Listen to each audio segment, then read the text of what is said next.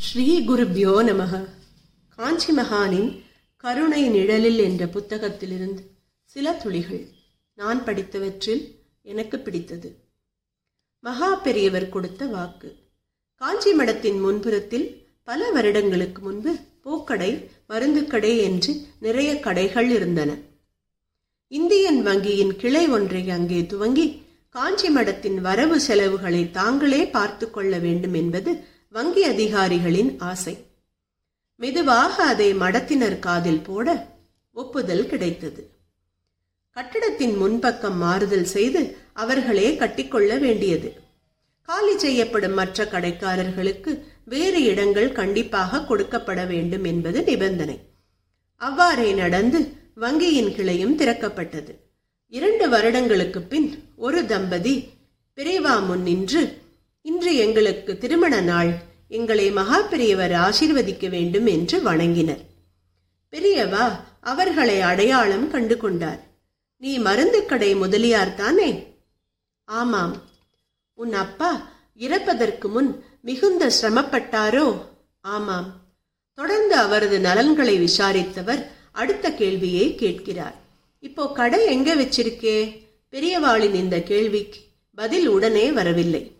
இனிமேல் தான் வைக்க வேண்டும். இடத்தை பார்த்து கொண்டு இருக்கிறோம். ஏன்? மடத்தின் இடத்தை காலி செய்யும் பொழுது உனக்கு வேறு இடம் தரவில்லையா? அது வந்து என்று இழுத்தார் முதலியார். எங்கோ ஏதோ தவறு நடந்திருக்கிறது என்பதை உடனே புரிந்து கொண்டார் மகான். மடத்தின் நிர்வாகி கணேசையர் வரவழைக்கப்பட்டார். நிதானமான குரலில் மகான் விசாரணை நடத்தினார். கூடுமானவரை எல்லோருக்கும் மாற்று இடம் கொடுத்து விட்டோம் என்றார் நிர்வாகி மெதுவான குரலில். மருந்து கடை முதலியாருக்கு இடம் தரவில்லை போல் இருக்கே அவ வேறு இடம் பார்க்கறாளாமே. ஏன் இடம் இல்லையா? இல்லை எல்லாம் பேசி முடிவு பண்ணித்தான் என்று இழுத்தார் கணேசையர்.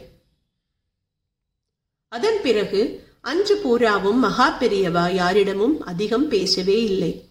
ஏதோ தீவிர யோசனையில் இருந்தார் போல தெரிந்தது. அடுத்து அவர் முடிவெடுத்து அறிவித்த விஷயம் எல்லோரையும் பரபரக்க வைத்தது பரவசப்படுத்தியது. மருந்து கடை முதலியாருக்கு மாற்று இடம் கொடுக்கவில்லை என்ற விவரம் மகா பெரியவரை ரொம்பவே சங்கடப்படுத்திவிட்டது. கொடுக்கிறோம் என்று வாக்குறுதி கொடுத்துவிட்டு இடம் கொடுக்காமல் இருப்பது தவறல்லவா? மடம் தேடி வந்த முதலியாரை அவர் இருப்பிடம் எங்கே என்று தெரிந்து கொண்டு அப்போதே அனுப்பிவிட்டார் மகா பெரியவர். பிறகு நிர்வாகியை அழைத்து பேசினார். மடத்தின் பின்னால் நிறைய இடம் இருந்தது. அதுவும் ரோட்டை பார்த்தது போலத்தான். மடத்தின் ஒரு சுவரை மட்டும் நீக்கிவிட்டால் அந்த இடம் விசாலமாக இருக்கும். முதலியார் முன்பு கடை வைத்திருந்த இடத்தை போல மூன்று மடங்கு அதிகமான இடம் அங்கே ஒதுக்கப்பட்டது. அன்று மாலைக்குள்ளாகவே. அன்று அவரை தரிசிக்க வந்த கட்டட என்ஜினியர் ஒருவரிடம் கட்டட வேலை ஒப்படைக்கப்பட்டது. மூன்றே மாதத்தில் கடை கட்டப்பட்டு முதலியார் அங்கே மருந்து கடையை திறந்தும் விட்டார்.